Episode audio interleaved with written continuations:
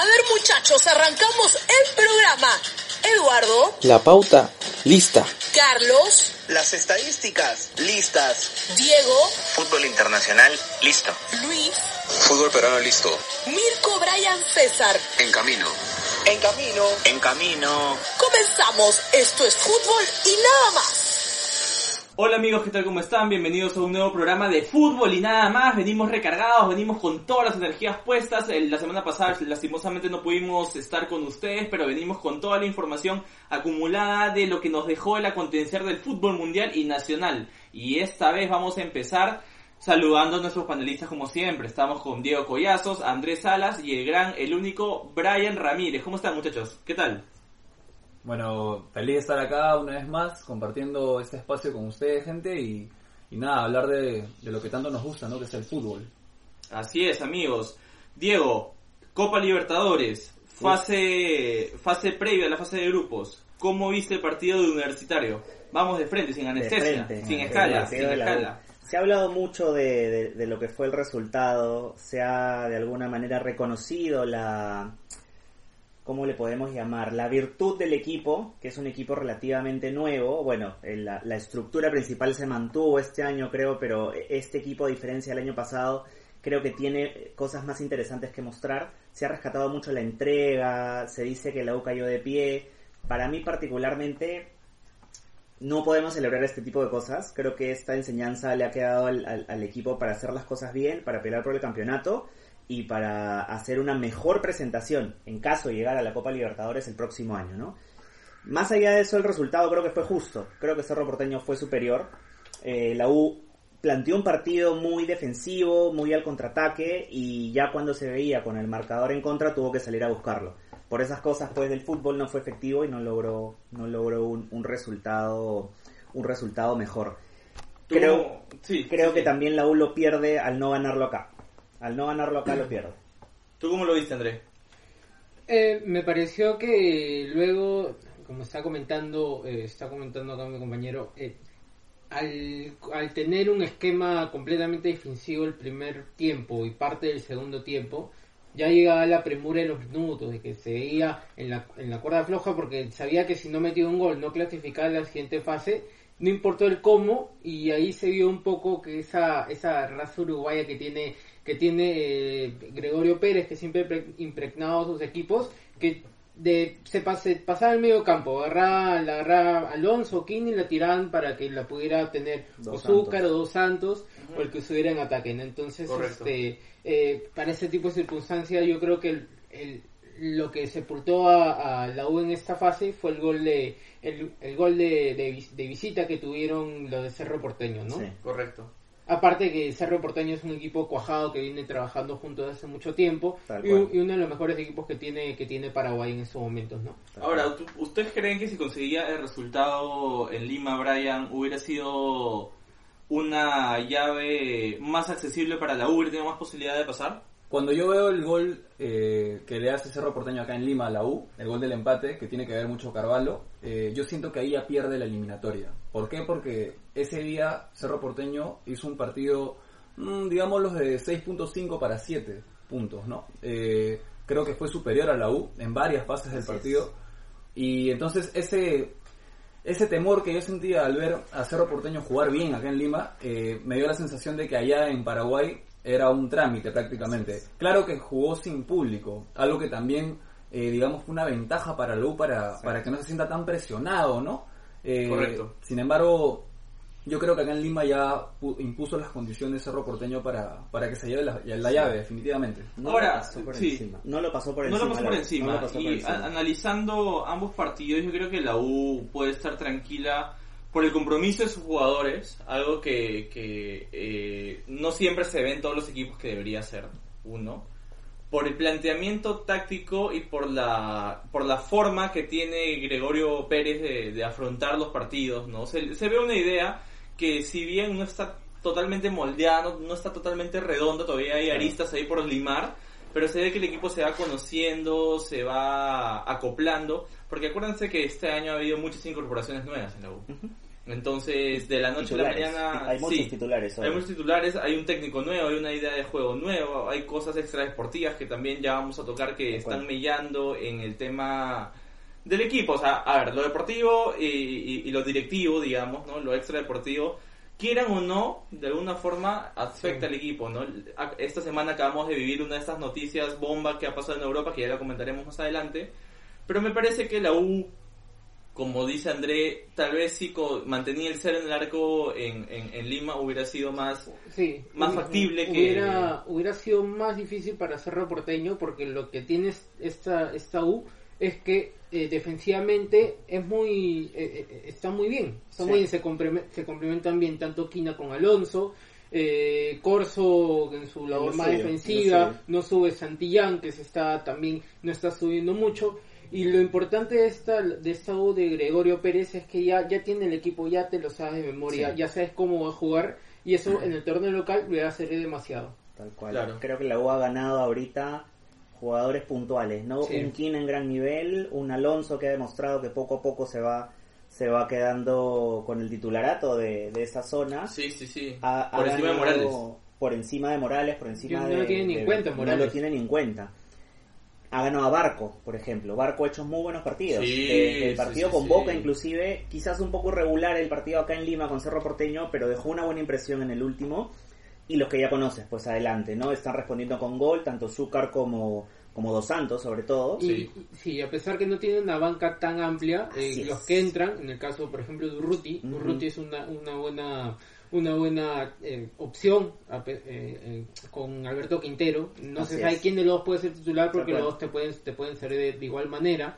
Eh, y en el caso de Barco, hay una imagen puntual que se está, está saliendo en redes y que se Tal vio en cual. el partido, es que Barco hasta con la cabeza defendió Se tira de cabeza. se tira de cabeza y defendió una pelota y ese es uno de los que eh, lo que el hincha pide para los volantes de marca de universitario, ¿no? Que tienen tan representativo tanto el Puma Carranza, ¿no? Eh, Reiner Torres, Toñito González, que son Sí. en las últimas décadas han sido como los más representativos del universitario, universitario de deportes, ¿no? Eh, algo que has mencionado, y yo también, justo, también quería mencionar eso. Hace dos semanas Hover decía que la U tenía un plantel muy corto. Sí, es cierto.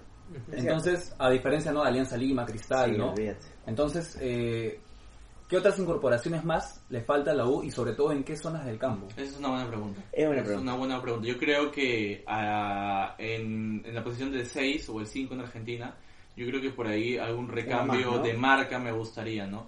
Porque ahora que no está Alfa Geme, ¿quién va a jugar con Barco en medio? Claro. Si de no es 5, Guard- ojo. si no es yo sé, yo sé si que no Guardera, Guardera es un poco más 8, pues no por tiene ahí tanta marca. Barreto te ¿no? hacer esa función. ¿no? Pero ni Pero siquiera. por O- ahí... O peor aún, cuando no está Millán, tienes que cambiar todo tu esquema de juego, ¿no? Claro, Guardera pasaría a 10. jugar, digamos, en teoría de 10. Sí, por o ejemplo, Over mismo, lo Claro. suelta su ruta, Oh, ¿no? Pérez comenzó utilizando Sí. un 4-3-3, a Millán retrocediendo un poco a la, a la- a la mitad Así de cancha, es, junto, correcto. con, junto con, con Guarderas y con, y con Alfa Geme, Ujú. pero se dio cuenta que, que en esa función Millán No, no, lo no funciona, lo pierde mucho. Al, Claro. al menos Entonces, ahora, que, sí. que viene todavía con poco tiempo, no, ha sido uno de los últimos en incorporarse, con, con todo el tema de las fiestas y eso, quizás a un 60% aún podría estar Millán, ¿no? Que se siga soltando, que, Claro. siga, Claro, que la- siga avanzando. un lateral izquierdo, una, una alternativa a Iván Santillán podría ser también, teniendo en cuenta que puede jugar Valverde ahí, Claro. eh, por el lado derecho tienes a Diego Chávez que posiblemente ya vaya a jugar pronto, ¿no? Se el dice tema que de contra papeles. la Vallejo. Sí, El pero un tema de papeles, partido, que José sí. Alves se demora un poco en, Sí, sí, sí. en, en- en mandarle universitario. Y en el medio campo yo creo que una opción más, Una. una opción más, ¿no? A- a- aparte de esos tres o cuatro que pueden haber. Claro. A parecer Diego Chávez ha vuelto bien, ¿no? Porque a ver, un jugador que no tiene competencia profesional hace cuánto tiempo? Un ¿Ocho año. meses? ¿Un año? Un año prácticamente. No recuerdo su último partido. Y que, y que Gregorio Pérez eh, comente que lo necesita ya ya para debutar es porque debe estar muy bien, ¿no? Porque Sí. cualquiera no sienta corso. Tal cual. Sí. Cualquiera no sienta corso, entonces... En, como hablábamos antes, en un gran nivel, en su nivel eh, que en- estuvo en los primeros años universitarios, es mejor que Corso Chávez. Sí, sí, es sí, mejor. sí, sí, sí.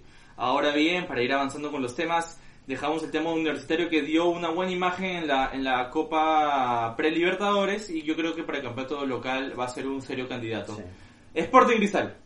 Eh, una decepción total. Eh, ya se veía venir que, que la llave estaba cerrada, ¿no? Por el 4 a 0 que le propinó allá en, en la altura de, Terrible. de Guayaquil. Terrible, terrible. Eh, me parece que la altura también obviamente jugó eh, su partido aparte. El clima, sobre todo. Bueno, el también. clima, clima. digamos el clima, ¿no? Eh, También, claro. Viene acá Barcelona, a pesar de entrenar en, en Matute, eh, saca el partido adelante. Me gustó lo, me gustó que Solís haya parado un penal. Bien lo de eh, Solís. ¿No? Bien, salió ¿Qué pasó con. Ar- con, con Álvarez? Se cansaron de él, ¿no? Parece. En el buen sentido Me, de la me- palabra. me llamó, lo, lo pregunto porque me llamó mucho la o- atención. o al no, revés, no ¿no? verlo. Solís dejó un buen papel, Sí, quizás en en, el en preolímpico. preolímpico le están dando la posibilidad al Y muchacho que se Álvarez, Álvarez está cometiendo muchos muchas fallas. Sí. Eh, en, contra UTC en Cajamarca, eh, el primer gol de Kevin Ruiz, el, el volante de UTC, fue por culpa de Álvarez por salir a destiempo. Exacto. O por, por salir, porque no, no debió haber salido.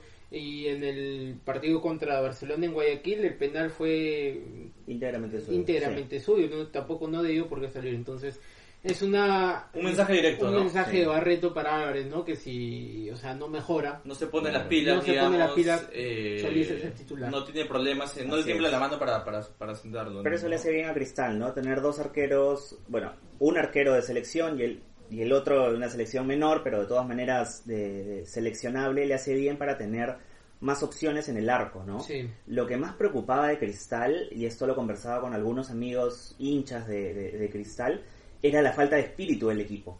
Porque Sí. claro, te pueden meter cuatro, pero si tú vas a estar buscándola, luchándola, tirándote de cabeza, demostrando que tienes ganas, Es probablemente no te lo vayan a es Ok, diferente. ya, sí, perdí, no importa, busco la hazaña luego en Lima. Pero se veía que Cristal no tenía idea de juego, creo que llegó dos veces por tiros libres, después el, el rival lo pasó por encima. Sí.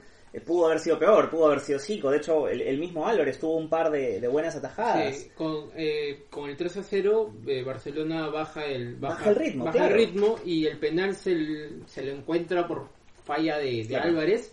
Y porque si no se hubiera mantenido el mismo ritmo, le metían No, 6, 7 seis, goles. siete, Era, tranquilo. Fue una decepción tremenda y gran culpa la tuvo Barreto de plantear un plantear Sí. un esquema ese día así, con, con Sí. tres atrás, con cinco atrás, eh, y no jugando, jugando sin nueve, teniendo Herrera, teniendo Herrera que aunque sea, Sí. no está al 100%, pero No. te podía dar, dar algo más, ¿no? Jugando con Titi Ortiz de falso 9, no le funcionó la. Igual no, funcionó. no puedes ir a, a, a Guayaquil a jugar contra Barcelona que sabes que tiene un equipo un equipo de primer nivel que se ha reforzado Sí. bien jugarle sin jugarle sin, sin nueve jugarle con cinco atrás que no lo había practicado en ninguna ningún entrenamiento en ningún partido entonces fue fue gran parte de, la culpa fue de Barreto Sí. Lastimosamente para los intereses de Cristal, el partido en Lima, al menos yo sentí que se votó un poco, sobre un poco eh, eh, Barcelona Guayaquil. lo, lo pudo haber ganado Tuvo situaciones Sí, para claro, muy tuvo, concretas claro. para ganarla. Hubo un, un- un- una tajada de, de Solís eh, muy importante. Luego dos, que, dos atajadas y aparte el penal que, que tapó Sí. claro, Claro, claro, claro. Y Claro. también que el, el gol de Barcelona es un golazo. Sí, es un sí, golazo, sí, un gol es una-. La jugada previa es, es, Sí. es, es- es muy elegante. Eh, descuenta con gol de Olivares, ¿no? El, el 2-1. Y... ¿Qué se le viene a Cristal? ¿Qué se le viene? Porque se, se, se decía que Barreto... Lo, la hinchada no lo quiere. No, No, No, La hinchada está tan molesta como, como con Barreto como con la directiva. Sí. Y, co- y parte también con Bacus por haberse desprendido de una forma tan tan, Tan fría, digamos, Sí, se podría decir, de un club que lo, lo tuvo en su seno durante muchos años, ¿no? Sí, es cierto. Eh, el tema eh, de Bacus es bastante preocupante porque antes eh, era, era sabido los millones que destinaba para el fútbol, para Sporting Cristal. De un momento a otro, eh, lo que lo que recibe Cristal eh, creo que no llega ni al millón, ni al medio Así es. millón, ni al medio millón. Entonces, se vio en el tema de las contrataciones que no contrató de la mejor manera para Libertadores, para torneo Para local. Pues, ustedes saben que para torneo local Sí, te sirve, es candidato. te sirve, es can- es candidato de todas maneras. Este, pero para Libertadores que era la, la intención primordial era pasar a, a la fase de Claro. grupos o aunque sea la fase 3 de la, de la Libertadores, no, no se reforzó bien con Cabello, con Cabello que salió mejor lateral, pero se vio en el partido contra No, UTC que. Kevin Ruiz lo pasaba Exacto. cada rato. Exactamente. Con, con Huerto, con Huerto, bueno, que Huerto es una que se contagió de ese espíritu tan pesimista, tan eh, tan frío de, de Cristal en, en, en- en estos partidos, con Corozo. Que no ha marcado diferencia. Sí, la única diferencia, pero solo no te va a ganar un partido, entonces... Anotó un gol. Sí, es, es algo para preocuparse eh, porque la idea, la idea siempre de Cristal de hace bastante tiempo es resaltar internacionalmente y no lo está consiguiendo. Está quedando cuarto en su grupo, tercero en su grupo. El año pasado Zulia lo eliminó un equipo venezolano que no le llegaba ni siquiera, que no era ni siquiera un rival. En la vida uno puede pensar que Zulia le, le, le ganaba el partido acá, acá en Lima a, a Cristal. No ¿no? lo teníamos, ¿no? Ese No lo tenía. Entonces es, es bastante preocupante bajo ese aspecto. Ahora, tenemos varios saludos de nuestros seguidores. Alonso Ajá. Carvajal dice hola André. Carlos Portal nos manda un abrazo, amigos. Mario Andrés Rosado Urtiaga nos dice grande gente, saludos André. Gracias muchachos. Alejandro Chávez nos comenta, Donald Millán necesita mejorar mucho, necesita recuperar su físico. Es lo que decíamos, ¿no? Eh, Ya lo dijo el mismo, el profe Gregorio, eh, Millán debe estar en un 60%. Sí, y, Más o él- menos. y, y- y le cuesta la marca, o sea, tanto a nivel local como internacional le cuesta la marca. Se vio el año pasado, eh, volviendo a retomar un poco las finales, este, se le vio en las finales no en marca eh, Se le vio cero muerto, puntos, muerto, muerto, muerto. Sí, eh, ponerle en otra posesión que no era. Entonces, Sí. eh, ese es un tema porque los equipos de, de- de Gregorio Pérez se caracterizan por tener punto, mo- punto honor, coraje, ir a las pelotas siempre con la mejor actitud. Entonces, Millán no, no tiene ese perfil, ¿no? ¿Sabes qué? Siento que le cuesta a Millán la vuelta, regresar. O sea, se suma bien al ataque, pero cuando tiene que volver a... a, a, a- a- Defender. cuando tiene que retroceder, ¿no? A proteger... Le eh, cuesta. Sí, le cuesta, le, le cuesta, le Sí. cuesta bastante el, el- el hecho de, de- de- de tener que regresar. Esa es una imagen, creo, en el partido contra Cerro, allá en Paraguay, donde se ve que sacan el lateral rápido en el gol y son, si, si no es Millán, es Barreto, los que deberían cerrar a Corso, porque Corso queda finalmente con...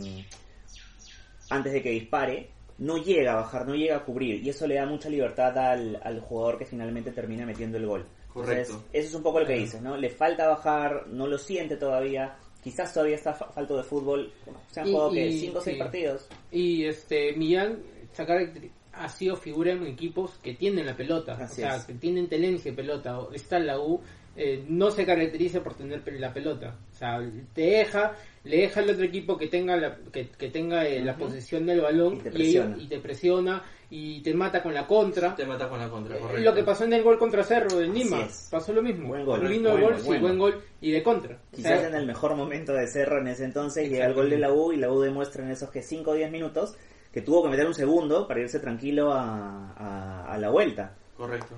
Ahora, historia distinta para los equipos en la Copa Sudamericana, Sí. ¿verdad? Historia Sí, distinta. muy eh. Cusco FC, ex Real Garcilaso, siempre me provoca decirle Real Garcilaso, Sí. le ganó 2 a 0 de local al Audax italiano. Buen partido del, del, del, del- en Arequipa se jugó. del conjunto de Javier Arce, ¿ah? Sí. Buen, buen, buen partido. venía, venía un poco eh, De capa caída en el torneo Sí, local. capa caída, tenía dos derrotas Sí, está contra Binacional de local y contra Cristal. Y uno se pensaba, uno pensaba, no viene Au- Audas con Pablo Lavandera a la cabeza, cual. ¿no? Eh, podía hacerle el partido y en Arequipa donde no es una ciudad de tanta altitud, entonces Sí. no, no como Cusco. Más Entonces, cómodo, ¿no? Un poco más cómodo. Pero fue el amo, el amo y señor del partido, Sí. este Cusco fue el club bonito. A mí también me cuesta. A, pesar de que la posición, la ese día la tuvo más eh, el lado australiano. sí, así Ojo. es. Aprovechó los que tuvo. Aprovechó, sí, sí, Sí. es cierto. Y por el otro lado, Sport Huancayo dio la sorpresa eh, empatando a uno contra Argentinos Juniors en el estadio Diego Armando Maradona. Con su polémica. Con su polémica en el último minuto. Perro. ¿Sí? No, no llegaría O sea, a no llegó polémica, no llegó fue- polémica. No, sí, sí, o sea, fue penal, ¿no? Se claramente sí. cuando el defensor este, le comete la falta a Víctor Peña en el en el, en el área, ¿no? minuto. El último minuto, ya no eran 90 minutos, ¿no? Entonces, pero más allá de eso, eh, buen planteamiento de buen planteamiento de Wilmar Valencia, Sí. que yo creo que ese es el planteamiento que deberían utilizar los equipos peruanos eh, de visita, ¿no? Sintiéndose en el papel no el favorito, Así es. sino un equipo que debe esperar y aprovechar las pocas oportunidades que te da tu equipo rival. Entonces, eh, Sport Huancayo con su inferioridad, porque hay que tener en cuenta que Argentino Juniors está quinto en la Superliga Claro. Argentina, Es un equipo que ha dado... Viene eh, bien. Viene bien, da buen fútbol, no de los eh, equipos rocosos de Argentina, Tal sino un equipo que, que, que propone, que, que juega bien, ¿no? Y sacarle un 1-1 de visita si es un buen negocio, yo creo que hay un 60-40 posibilidades de que 60% de posibilidades que, que pase, sí, sí, que pase. ¿Juegan en Moncayo? En Huancayo juega, en Huancayo. ¿Y por qué Cusco Fútbol Club no jugó en, en Cusco? Tema de tema de remodelamiento, tema Sí. de, de, de- de luces eléctricas que no que no funcionaban o no estaban al 100% y que Conmebol siempre te exige, ¿no? Para cualquier equipo cualquier eh, cualquier equipo que sea local tiene que tener en su estadio iluminación eléctrica al 100% bajo los estándares FIFA. Claro. Siempre es un problema. ¿Y el ese. estadio Huancayo está mejor preparado que el Garcilaso? Eh, Huancayo desde, hace- desde que comenzó a hacer este par- comenzó a participar en tanto el sudamericano o como Libertadores Ajá. siempre jugado en Huancayo siempre la luz ha estado de la mejor manera Ok. es más hay que tener en cuenta que ahora Huancayo juega de local en el torneo peruano en la noche Ujú. ya no juega en la tarde Correcto, correcto. En Entonces la ya están incontrastable. acostumbrados, sí, ya están Ya se puede. Mejor, mejor para el hincha, mejor para Sí, el fútbol. eh, en el caso de Binacional, eh, viendo este mismo tema de iluminación eléctrica, están con los con las pruebas y parece que lo más probable que, que vaya a jugar en, en Juliaca. La Qué bueno, qué, bueno por el equipo, ¿no? Porque al final eh, eh, siempre hay que- hay que intentar sacar una ventaja competitiva del- de, las opciones que tengas, pues, ¿no? Sí. Bueno, ¿y ahora a dónde volamos, André? Hay que terminar, hay que decir también que Melgar ganó, bueno, eso fue la semana antepasada, Bueno, eh, sí, le sí, ganó sí, a Nacional de Potosí 2 a 0 de visita en, en, en Potosí. Correcto. Y, eh, y que Grau en el Monumental perdió 2 a 1 con River Plate, no de Argentina, sino de Uruguay. De Uruguay. Entonces Correcto. es el único que no sacó un resultado eh, Positivo. resultado positivo, pero igual en el trámite fue mejor que River Plate, dos cabezazos en el primer tiempo, le dieron la victoria al equipo al equipo visitante. Correcto, André. Ahora, ¿a dónde volamos? A Europa, pues, ¿no? Tomamos un vuelo. Tomamos un allá. vuelo charter con una noticia bomba, ¿te parece, Diego? Si, empe- si empezamos con los temas Sí, legales. Sí, sí, sí. Ah, El día de ayer la UEFA sacó un comunicado en el cual nos indica que el equipo de Pep Guardiola, el equipo de los petrodólares, el equipo de Qatar en la English Premier League, el Manchester City, ha sido suspendido por los próximos dos años de las competencias europeas. Es decir, no va a jugar Uf, Champions League, la Europa League. Champions Ninguna. League Ninguna Champions. la Europa League por los próximos dos años y una multa de 30 millones de dólares. Diego. 30, y pensé que eran, Sí, el, el Manchester, de hecho, no es la primera vez, no es la primera vez que le pasa, ya le ha pasado en el 2014, si mal no recuerdo, junto con el PSG, ambos, ambos sancionados por, por, el, por la UEFA. Eh, el tema del fair play financiero es muy importante porque nace el 2011 básicamente con una intención de evitar que los grandes clubes o aquellos clubes pues que forman parte de la UEFA y que tienen incidencia en las competiciones internacionales se endeuden más de lo que pueden tener de ingresos. Correcto. ¿no? Entonces, tiene que seguir una serie de parámetros que, que la misma comisión te lo establece, ¿no? Por ejemplo, si es que tienes ingresos de 5 millones, no deberías comprar jugadores que estén por encima del, del valor. Si finalmente tú tienes ingresos pues que pueden acreditar y que no son ojo de tus propietarios, por eso también es muy importante, que es lo que le pasó al Chelsea, puedes entonces hacer estas incorporaciones sin eventualmente endeudarte, ¿no? No solamente es endeudarte, es no endeudarte con otro club, no endeudarte con jugadores o no endeudarte a nivel a nivel tributario o fiscal. Entonces, son varias aristas que tiene este este fair play que finalmente te evalúa esta, esta comisión del, del fair play financiero y si detecta que tú has realizado algún tipo de incumplimiento, te puede imponer desde una amonestación, que es una llamada de atención simplemente, te puede poner una multa netamente monetario, o te puede pasar lo que le ha pasado ahora al Manchester City, que me parece que es una de las sanciones más, más drásticas, ¿no? Que es dejar, que podría haber sido peor, porque te pueden poner una, una sanción y retirarte de una competición en la que se encuentra en curso. O sea, lo han podido, ha podido decir, no juega más la Champions. ¿no? Que en este caso ha sido de futuras. Claro. Y la peor, que creo que es la que, la que podría ocurrirle eventualmente si es que continúa con este tipo de accionar, es el retiro de los títulos.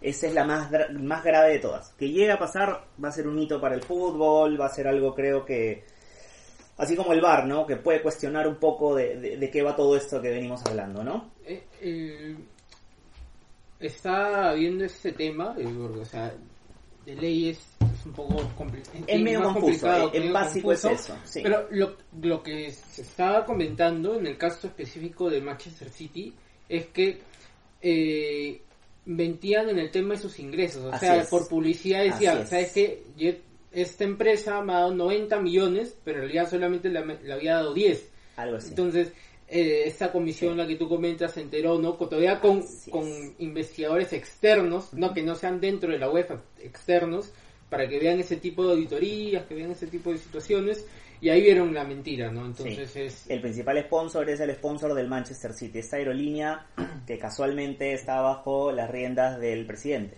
Qatar Airways. Ah, Qatar Airways. sí, sí, Sí. sí, exactamente. Entonces es una diferencia, creo que tú reportas 10 millones, pero en realidad has tenido 75 millones. Entonces ahí se ve el desbalance.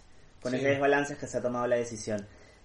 ¿Qué puede hacer ahora el Manchester City con eso? A nivel de UEFA ya no hay ningún tipo de apelación. Lo único que puede hacer es, sigues la misma vía a través del fútbol, que es a través del TAS, o te puedes ir a los tribunales de justicia, ¿no? Que eso de todas maneras es un procedimiento mucho Bueno, más... De hecho, ayer el, el Manchester City publicaba una carta contestándole ¿no? a la Así. UEFA eh, que no estaba de acuerdo, pero obviamente ya, como tú dices, ya no hay ningún, ninguna forma de apelar. Eh, el Manchester City, me- mencionas que dices que tuvo un, un caso peculiar en el año 2014. Hasta ahora vienen investigando al PSG por el caso de Tal Neymar cual, también. Tal cual, Sí. siguen en lo mismo. Aún creo que no hay una decisión final del tema. Siempre está en el ojo de la tormenta el PSG por Exacto. tema. Año a año está en el ojo de la tormenta. Pero entonces, lo que ayer este, hacía énfasis un, un periodista de Fox Sport eh, era que en este caso, o sea, la UEFA está siendo juez, jurado y verdugo para el Manchester City. O sea, directamente no hay no hay otro ente que, que, ha- Claro. que haya intervenido, solamente Claro. es la UEFA. Es la UEFA, sí. Pero ahora, o sea, ¿por qué con el PSG no han, no han procedido de la misma manera? ¿Qué falta para...? Debe ser Esto ya dependi- viene de años. Sí, esto viene de años. Debe ser de la misma investigación. Sería bonito hacer un programa Claro, solo de esto, ¿no? sí, de, de- de entrar al detalle. Como en Claro, ese ¿Cuáles son tema, los criterios? o sea, los auditores, los que han estado investigando este tema con del Manchester City han sido externos, o sea, no han sido parte de la UEFA, han sido contratados por contratados externamente y es por eso que ha habido Claro. creo que una investi- investigación más minuciosa y en el caso de estos eh, ahí el Chelsea y el PSG eh, están en la mira también y estos clubes que han sido comprados por inversionistas chinos Los nuevos Sí, ricos. los nuevos ricos Los también. petrodólares. Sí, Ujú. también. Los jeques árabes, Ajá, los jeques árabes, todos estos que, bueno, está- ha estado de moda eh, este, comprar clubes, ser propietario, entonces también están en la mira. Eh, y lo más probable, esto verificando en varios medios eh, extranjeros, están diciendo que va a haber sanciones para varios clubes en, el- en un corto tiempo. Van a comenzar Sí. a salir. Y yo creo que lo más normal, ¿no? Porque, o sea, en una economía eh, se supone que tú tienes que tener más, más Claro. ingresos que egresos. O sea, eso es lo, lo lo más normal. Y específicamente en el fútbol, no puedes gastar por gastar, no puedes comprarte todos los, todas las figuras del mundo porque, o sea, eh, no es un monopolio. Claro, tienes- precisamente para es. eso fue creado el Sí. Es- esa es la segunda consecuencia, ¿no? De alguna manera buscar una, una paridad entre los clubes. Claro, un equilibrio. Un equilibrio. Claro. Pues la primera surge a raíz de la cantidad de equipos que se encontraban endeudados hasta el 2010. Justamente para evitar que eso siga, siga pasando, se crea esta comisión, se crea este nuevo concepto del fair play financiero y se comienza a aplicar. Creo que al prim- o alguno de los que más le golpeó en su momento fue el, el Málaga el Málaga de España Claro. de ese entonces, ¿no? Con el gran equipo que tenía, me parece que estaba Isco, estaba Cazorla, Sí. y, y Willy no, Caballero, y no pudieron competir en, en- Tulalán creo que también Mm. Sí, estaba. gran equipo, tenía- o sea, un, sí. un gran equipo que se ve afectado justamente por haberse endeudado de más. y, y, y ahora está en segunda división el Málaga. Ahora, pero ¿qué pasa con el Manchester City?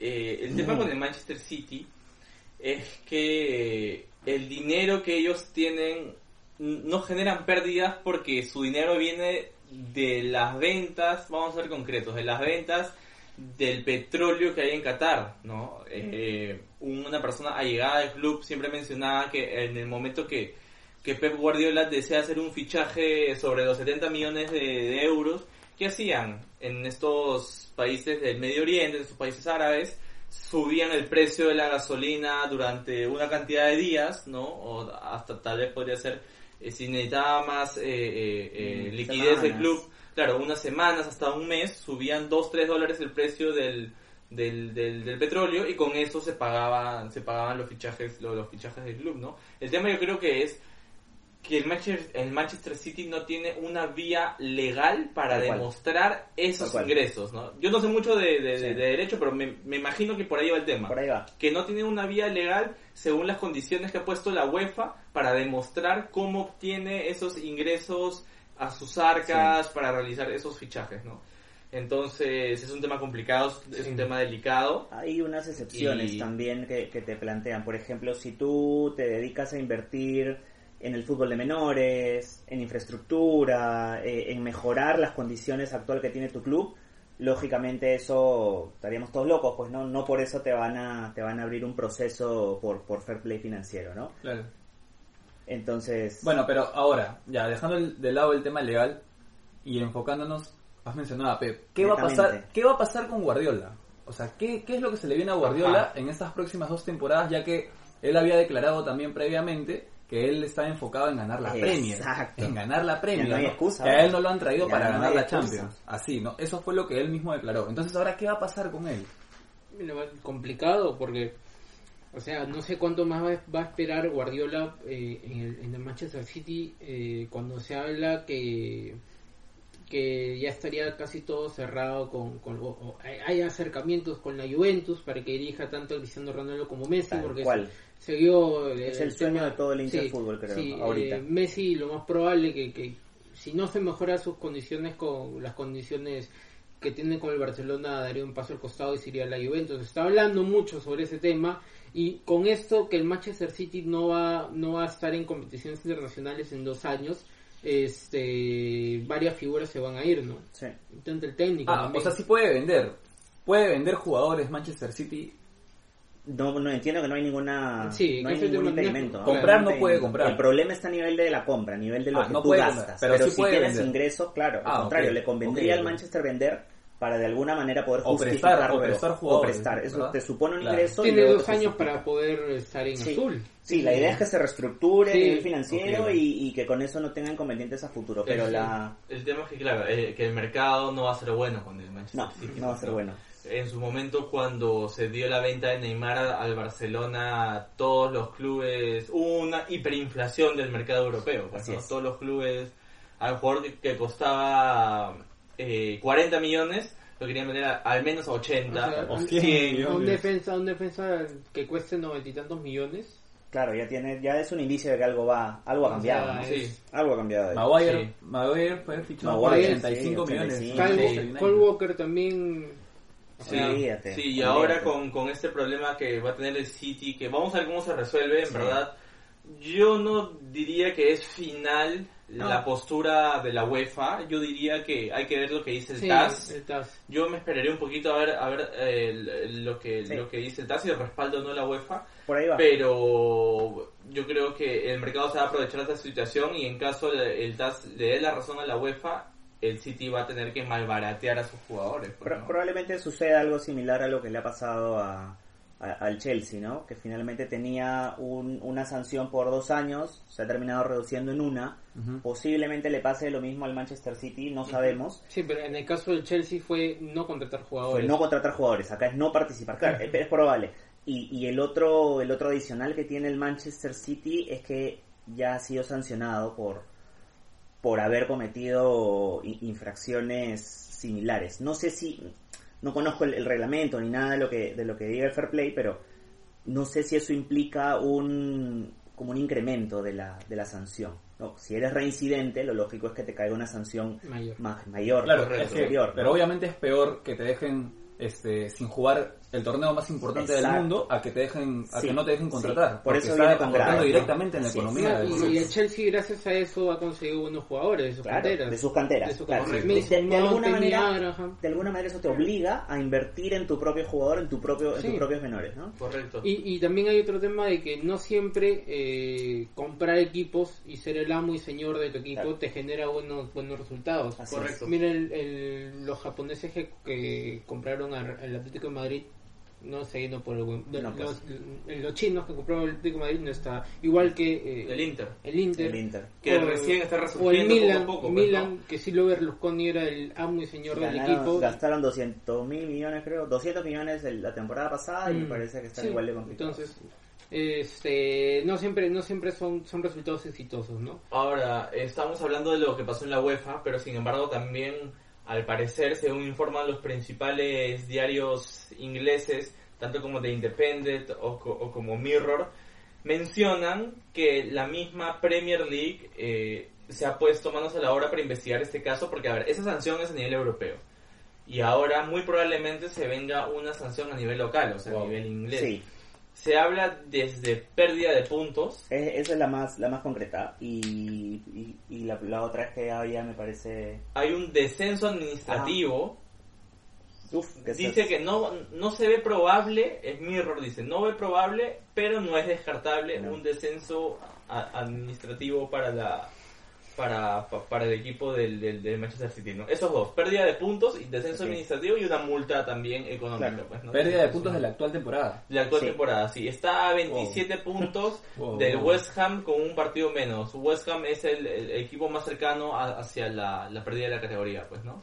Wow. Recuerdo que algo así le pasó a la Juventus el año... Sí, hace Sí, unos pero años. fue por amaño de partido. Así Sí, sí, sí, Amaño sí, de sí, partido, sí, sí. sí. No, no, me refería a la pérdida de puntos, ¿no? Mm. La pérdida de puntos que lo dejó al borde de la... de la- con, men- con, con un, con un puntos negativos, recuerdo. No, Sí, claro, y, y terminó Sí. descendiendo. No, y es aparte, eh, en la Juventus, los títulos que había conseguido en, eso- en esos años los, los eliminaron. Sí, sí, sí, sí, sí, Sí.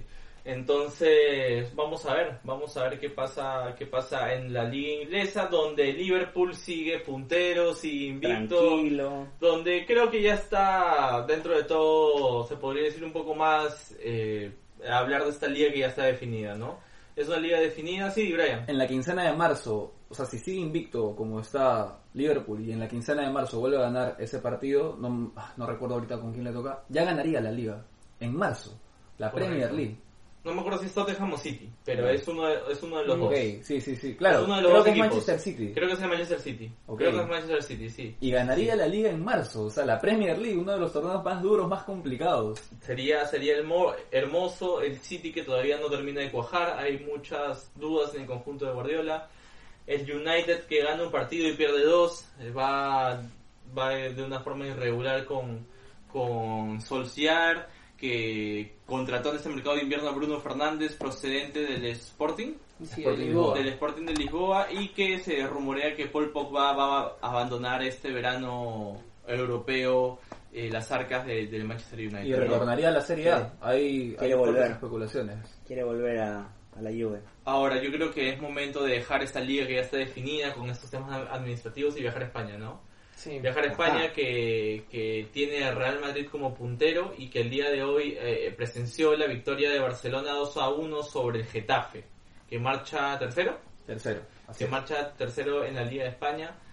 Un equipo muy irregular de Barcelona, muy irregular. Un, un equipo que, como lo hablaba con Brian, si es que Messi, o, o como lo dijo en todo caso Malcolm, exjugador de Barcelona, ahora en, en, Zenit. en Zenit de San Petersburgo, en Rusia, Messi tapa muchos de los problemas que presenta Barcelona. Tal cual. ¿no? Messi suele tapar mucho de los, de los problemas que hoy por hoy tiene Barcelona y, y, y gracias a, a- a Leo el partido de hoy eh, lo gana el conjunto subgranados aún, ¿no?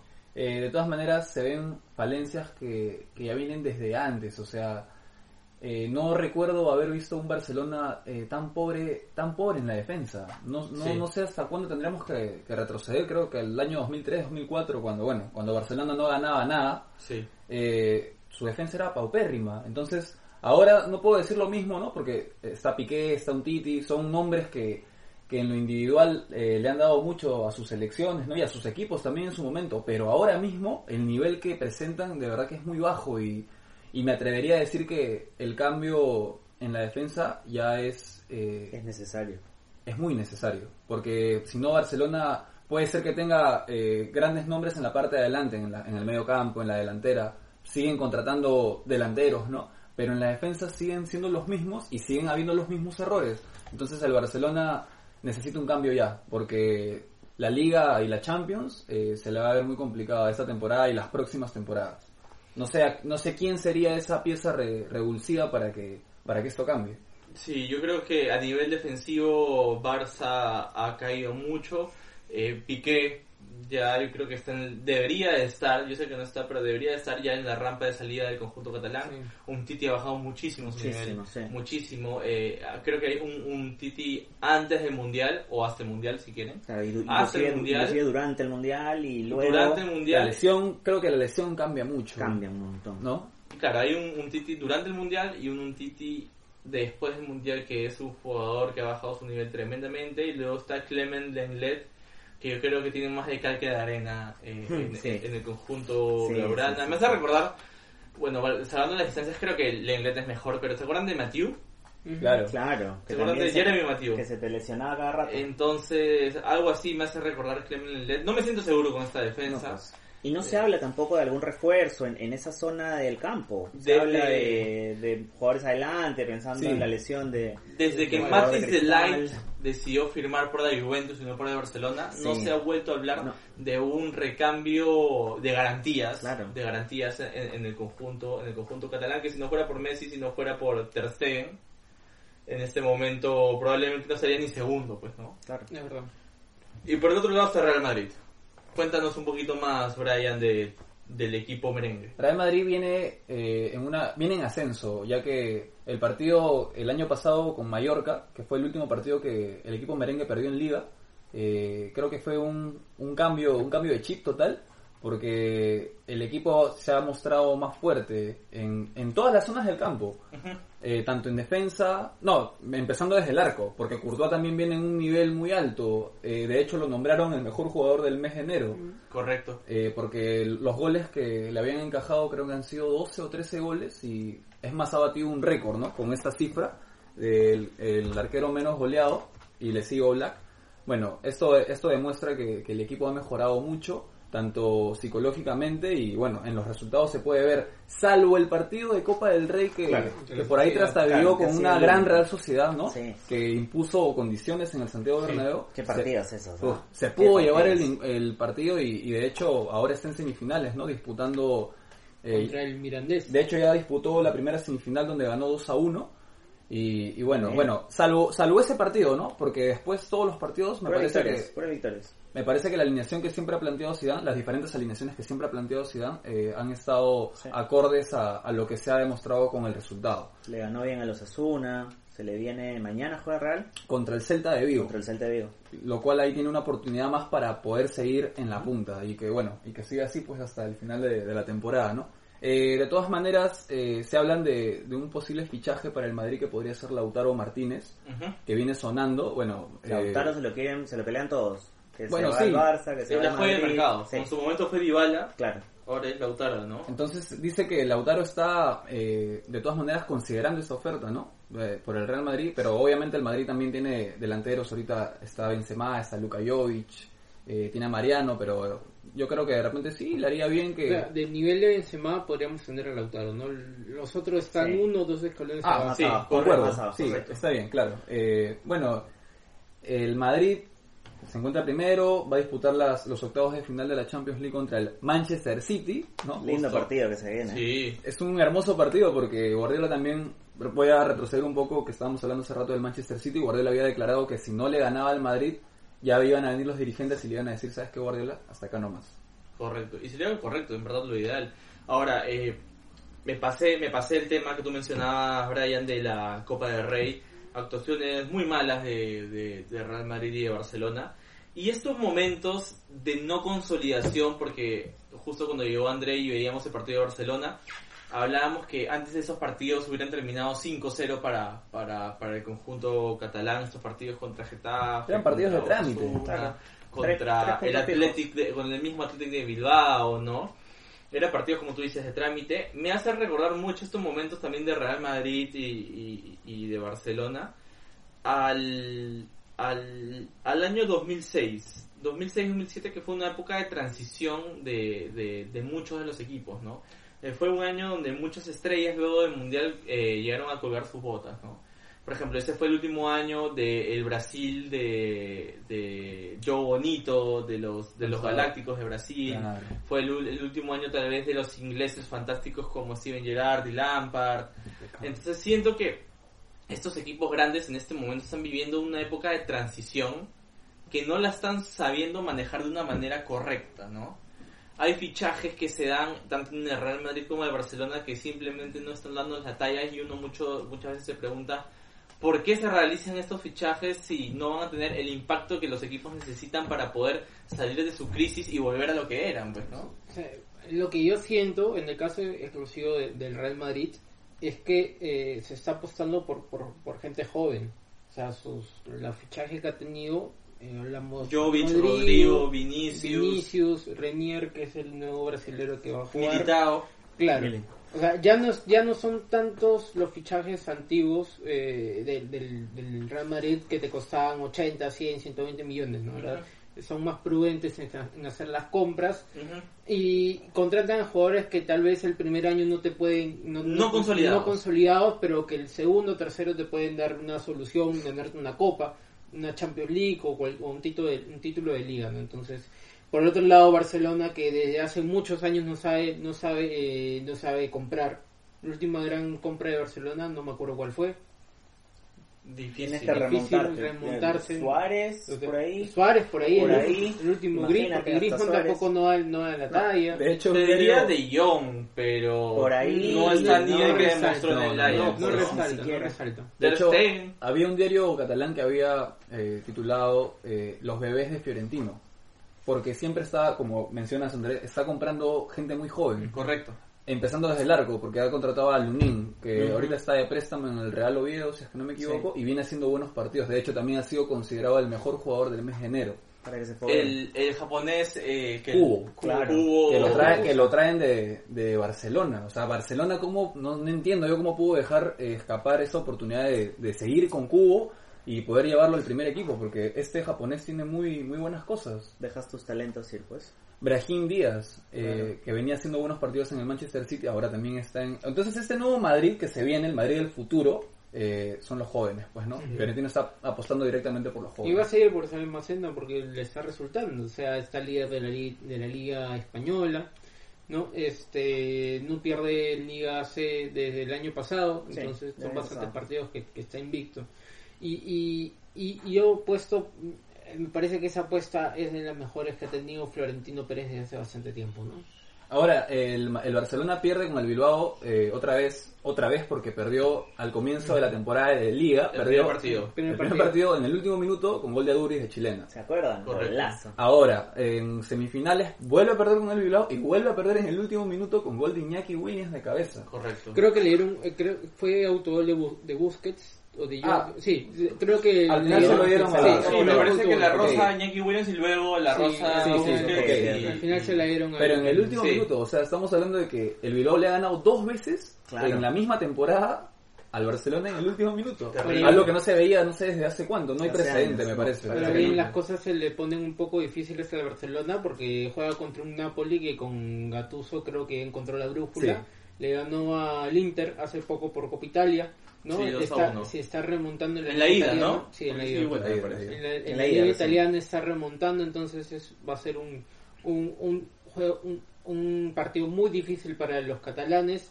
Viendo que equipos como el Getafe, equipos como el Atlético de, de Bilbao, que le plantan pelea y que le ganan, que le empatan o que le pueden ganar, entonces Correcto. contra el, contra el Napoli va a ser sumamente difícil. Correcto.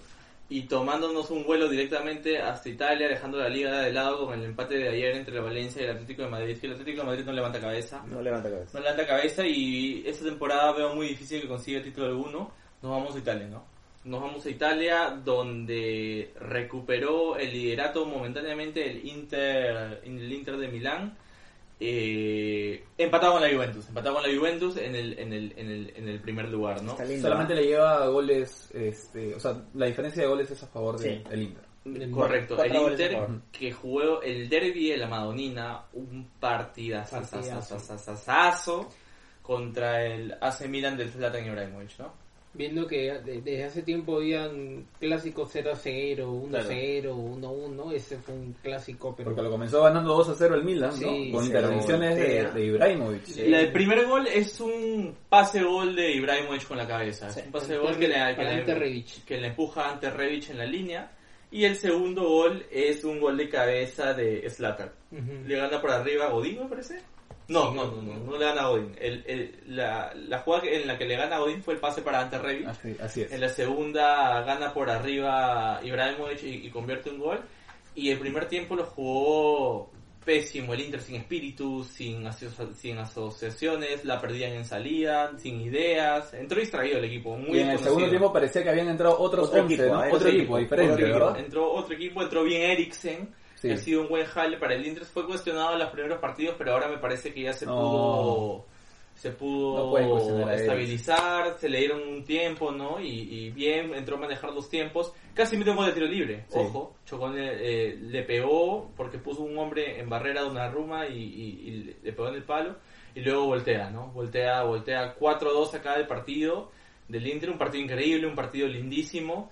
Y, y qué bueno por Antonio Conte, qué bueno por el Inter que ha invertido tanto y por fin le está dando pelea a una Juventus que con Sarri yo creo que va en el mismo camino que el Barcelona y que...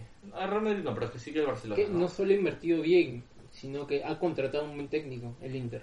Sí. A pesar de haber quedado eliminado en, Sí. en fase de grupos, ¿no? Porque yo pienso que, bueno, al- es su primera temporada de Conte, eh, los jugadores que ha traído también recién se están conociendo, entonces tal vez esta temporada en la Champions, no, ellos no apuntaban directamente a la Champions, ¿no? Ahora están peleando directamente la Liga con la Juve ahí arriba, Correcto.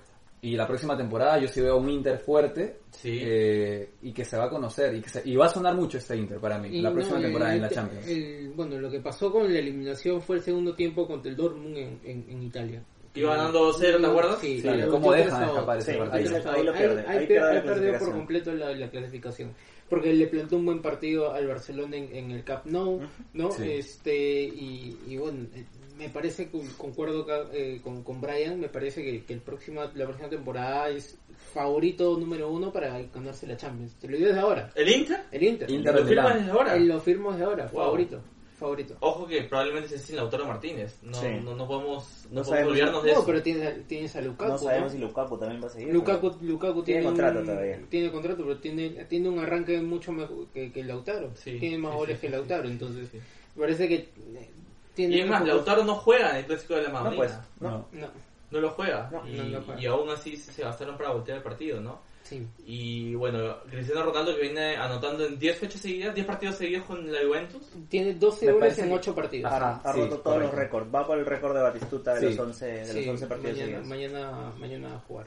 Este, hay que, no hay que dejar de lado el- a la Lazio que tiene dos puntos menos. Y Tiene que 52 juega con el puntos. Inter. Y que Juega con juega el con el Inter, Inter. tiene a Inmóvil que está, está prendido. Está prendido Chiro tiene la mecha- Inmóvil. Tiene la mecha prendida.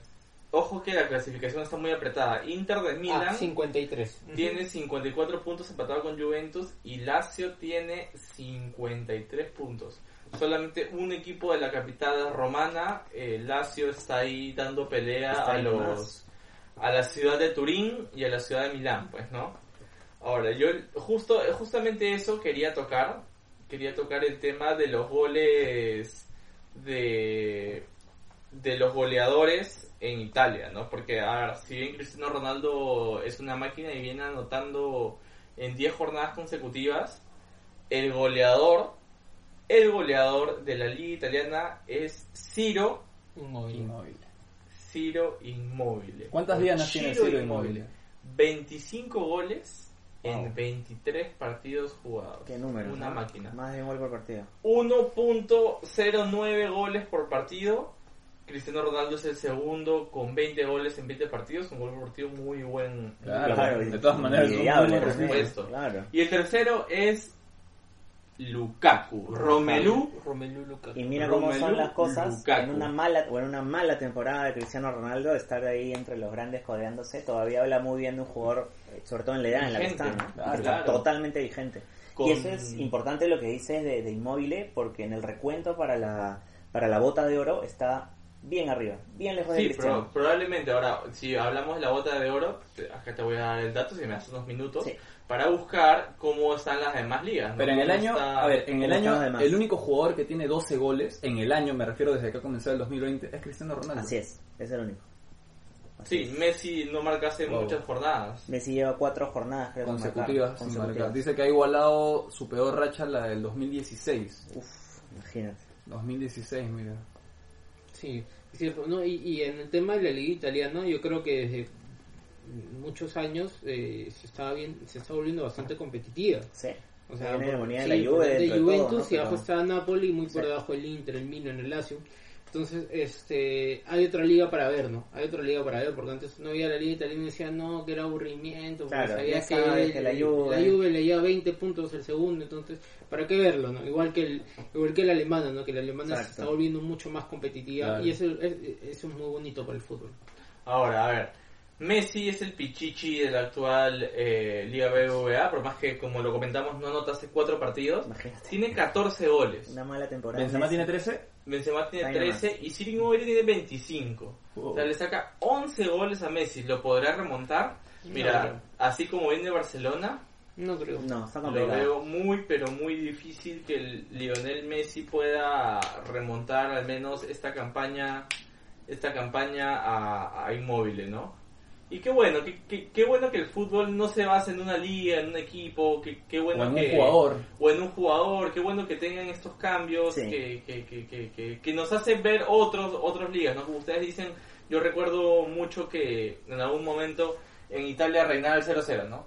0-0, planteamientos muy defensivos y simplemente ver a un jugador con, con, con 25 goles superando al, al, al, al mayor al, al goleador que, que, que sería Messi en, en, en, en la Liga de España habla muy bien de, de, de se la parece, calcio, se, ¿no? parece No a la, sería se parece a la liga italiana de los 90, ¿no? Correcto. De los 90, es, es- que era una de las mejores ligas que, que, que- la mejor liga que había, ¿no? No, no existía Sí. la Premier, o sea, existía pero no estaba al nivel de la liga No, italiana, ¿no? Sus primeros. Ahora llegué a los goleadores de la Premier League, disculpen por la demora amigos. Jamie Vardy. de Leicester City con 17 goles es el goleador en este momento. Segundo puesto para Sergio, El Kun. el Kun Agüero con 16 goles. Y el, perdón, por el gallito. el- y el tercer puesto lo comparten varios jugadores. Está Rashford del United, Mohamed Salah de Liverpool. Pierre Emerick Aubameyang. Aubameyang del Arsenal A pesar de que el Arsenal marcha décimo, me parece Sí, en la está tabla. lejos. El... Wow, y Danny lejos. Ings del, del Southampton con 14 goles comparten ellos tres el tercer puesto de goleo. Entonces, interesante la liga italiana. Claro. Este fin de semana me pego, de todas maneras me pego para, para ver una lluvia de goles. Ahora me parece que para cerrar el programa tocamos, nos tomamos el primer vuelo desde la ciudad, desde Sí. el aeropuerto de Barajas. Para, Sí, para terminar, la, la liga francesa hoy día se jugó un partidazo. Amiens, PSG visitaba al Amiens. El Amiens le está dando 3 a 0. El PSG le volteó 4 a 3. Y en el último minuto el Amiens rescata un punto. Wow. Un partidazo. Partidazo. Partidazo. 4 a 4 al final. ¡Wow! Y hablábamos hace un rato de que era un Sí. resultado Sí, sorpresivo. el PSG fue con, puesto equipo, fue con Claro, tit- su equipo titular, No, titular. no estuvo ni Mbappé ni Neymar. Lo demás fue el equipo titular Sí. que siempre pone eh, Tuchel en el campo de juego. Qué bien. correcto. Ahora Hay, sí. hay un, un datito, Adelante, perdóname, adelante, adelante, perdóname, adelante. Edu, para seguir en Europa. No hemos hablado de la, de la sensación que está ocurriendo hoy en Alemania. Mm, sí. Tienes hoy día grandes jugadores que están por encima, inclusive de Cristiano Ronaldo a nivel de goles, entre Lewandowski y el mismo Timo Werner, y alguien que lo está alcanzando. ¿Quién ha sido? No, Claudio Ah, ya. no. Ah, ya. Ese siempre está arriba. Ese siempre está en nuestros corazones. Este, el gran y la joya hoy del fútbol mundial, creo, Haaland, que viene convirtiendo goles prácticamente en todos los partidos que juega. Su promedio de goles altísimo. Sí. Ha anotado, creo, eh, ¿cuántos partidos tiene con el Borussia? ¿Cinco? Eh, cinco partidos solamente no anotó contra Solo el no Bayer anotó uno. Leverkusen. Así es. Y ha anotado en todos los demás. Exacto. Y tiene, ¿ya cuántos? ¿Nueve? ¿Nueve goles? Claro, que me parece 8 goles en Bundesliga y uno más en Copa Y uno más en Copa. Nueve sí. goles en total con el equipo amarillo. Es bastante resaltable lo que está haciendo haciendo el noruego. Noruego, ¿no? Sí. Así es, Sí, Noruego. El noruego. Entonces hay que tomarlo siempre siempre en cuenta. ¿ah? Vamos Sí. a ver qué puede hacer con, con el equipo a nivel Esa de la liga. Esa Norue- Noruega con, con Haaland y Odegaard, que está Sí, teniendo un buen promete, presente en la. Real Sociedad, sí, promete, Promete. bastante. Promete bastante. Estarán presentes en la Eurocopa. Sí, ¿verdad? sí, sí. sí. Ok, ok. Ahora sí, agarramos el primer vuelo desde Barajas hasta Lima Ajá. para cerrar el programa Chávez. Con la Liga 1, pues obviamente. Con la más ¿no? bonita, pues. Con la Liga 1 que La más tiene- dura. La claro, más también. dura. Ayer comenzó, ¿no? Ayer comenzó, comenzó la fecha 3. la fecha 3. Eh. Cienciano se despachó 5 a 2 contra el Deportivo Yacuabamba. Yacuabamba se adelantó a los 9 segundos. Una falla garrafal de Juan Diego Lojas. El gol más rápido. El gol más, gol más rápido Lo hasta el va. momento. Pero luego ahí, eh, el Cienciano le dio vuelta. eh, y este, bueno, hay que, hay que también resaltar en este partido que el Cienciano se está haciendo muy fuerte, muy fuerte local, ya tiene seis par- seis- tiene 10 goles en, Sí. no, 11 goles en, en tres partidos, entonces este va a ser una sensación, si sigue por ese mismo terreno, mismo camino, va a ser una sensación, ¿no? Y en la noche. Dos goleadas ha tenido ya. Binacional le ganó 2 a 0 a la Vallejo de Chemo, ¿no? Binacional que sus dos, pa- sus dos victorias en ese torneo fueron de visita, ¿no? Este, y bueno, eh, me pareció, para simplificar un poco, me parece que va a sufrir mucho en Libertadores tanto de local como de visita, ¿no? El planteamiento que está teniendo, eh, que está teniendo este, este nuevo profesor parece que es muy defensivo y tiene muchas muchas fallas en, en defensa. eh, parece que Chemo parece que el equipo de Chemo no no no tuvo las que no no no, No concretó las que tuvo que tuvo varias durante todo el partido y eh, va a sufrir mucho no y aparte que la dirigencia no la dirigencia no se pone los pantalones no no actúa de la mejor manera eh, votaron al técnico a Vigevani Terrible eso, lamentable. diciendo que tenía otra oferta de Emiratos Árabes Unidos, pero en realidad eh, por la, la derrota contra Melgar del local lo, lo echan y le van a dar la conducción a, a un interino, ¿no? Hasta que se pongan de acuerdo quién, quién va a ser el nuevo técnico de Binacional. Lo buscaron a Mosquera, pero No quiso. muchas gracias, hijo, no Muchas joven, gracias. porque Sí, ya después de lo que pasó el año ¿no? pasado, sí. Está en la mira Traulio, eh, Julio César Oribe, pero No, nada concreto. Un, entrenador, ¿no? Que, o sea, que Uribe es un entrenador que se respeta, que tiene Sí, no. experiencia, No, no, en no. estas cosas, él mismo se va. O sea, e- esta falta de empatía del- de, la dirigencia que solo utiliza el fútbol por temas políticos, no, no, no va con este tipo de No. entrenadores. No, no va. Y el día de hoy continúa la Liga 1 con buenos, muy buenos partidos como el de Universitario contra Carlos Stein y Alianza Lima frente, Alianza Lima en su 119 univers- eh, aniversario. ya lo ibas a mencionar, yo Sí, sabía sí, antes que lo sí. ibas a mencionar. Sí, 119 aniversario y ya jugará contra Grau de Piura a las 8 de la Ocho noche de la noche. En el Albert, Alejandro Villanueva, ¿no? En el estadio es. Alejandro Villanueva. Ya comenzó la, en la jornada sabatina, está jugando Cantolao con Ayacucho, están empatando 0 a 0. Ujú. A las 3, a las 3 de la tarde juegan Carlos Stein contra Universitario, pero no, Para- lo, no para- lo televisan. No lo televisan. No, Por Facebook. Tampoco, nadie tiene los derechos. Sí, al menos oficialmente nadie lo, lo va a Ni una, ni una emisoria de radio, nada. Wow, nada. nada. O sea, Entonces, ahí- O sea, no se va a poder ver el partido. No, Solamente podrás ver por redes sociales del club, ¿no? Que manejan algún Claro. fotógrafo Sí. que va y ponga, pero de nada más. Claro, oficiales no, no van a ver. Ya hubo, hubo las conversaciones con el consorcio de, Gol Perú. sí, Gol Perú, pero no... No se llegó a un acuerdo. no- yo creo que sí se llegó a un acuerdo, me parece que sí se llegó al acuerdo, Sí, se dio, pero, pero, por parece. temas logísticos. Sí, ¿no? por eso. por- sí, No, no bien se O sea, Claro. esta fecha no, pero Esperemos que la siguiente fecha que juegue Stein de local se pueda transmitir. Ahí también con, con Alianza Huánuco se llegó una, a, una, a un acuerdo, van a televisar sus partidos.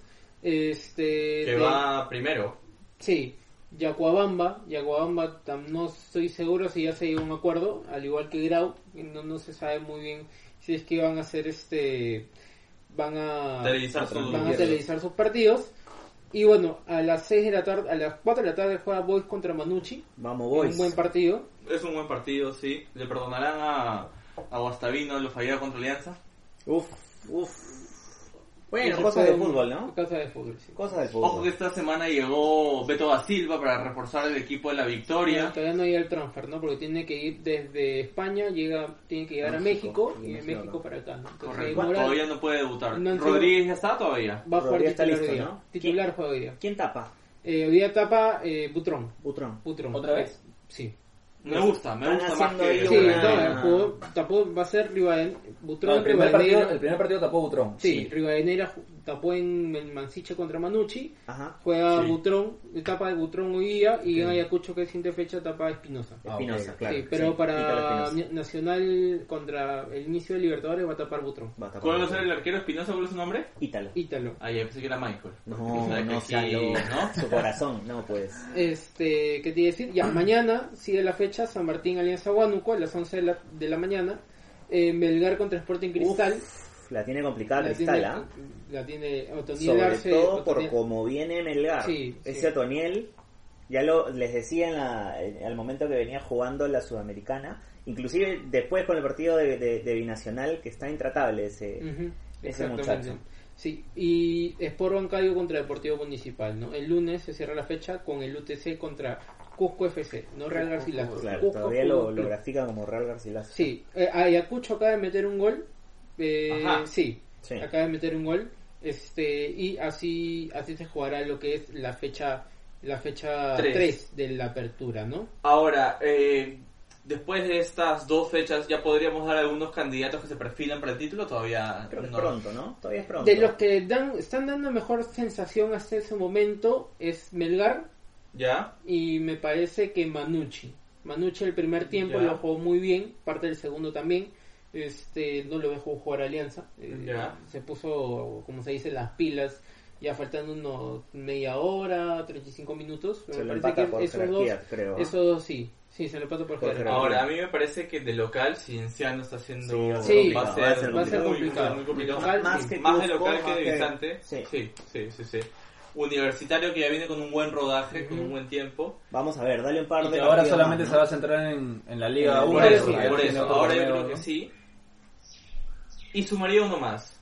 Por lo que hizo el año pasado y por lo que viene demostrando sus partidos, Alianza Universidad. Sí, Es Me un gusta. equipo ya se mantiene, consolidado, se ¿no? Con- mantiene, Consolidado, se mantiene sí. una base con el técnico. El profe Rebollar que lo tienen desde, desde Copa Perú, lo tienen a Ronnie Rebollar, eh, un técnico joven que tiene mucha que ha recobrado mucha experiencia en Copa Perú, en torneos de ascenso.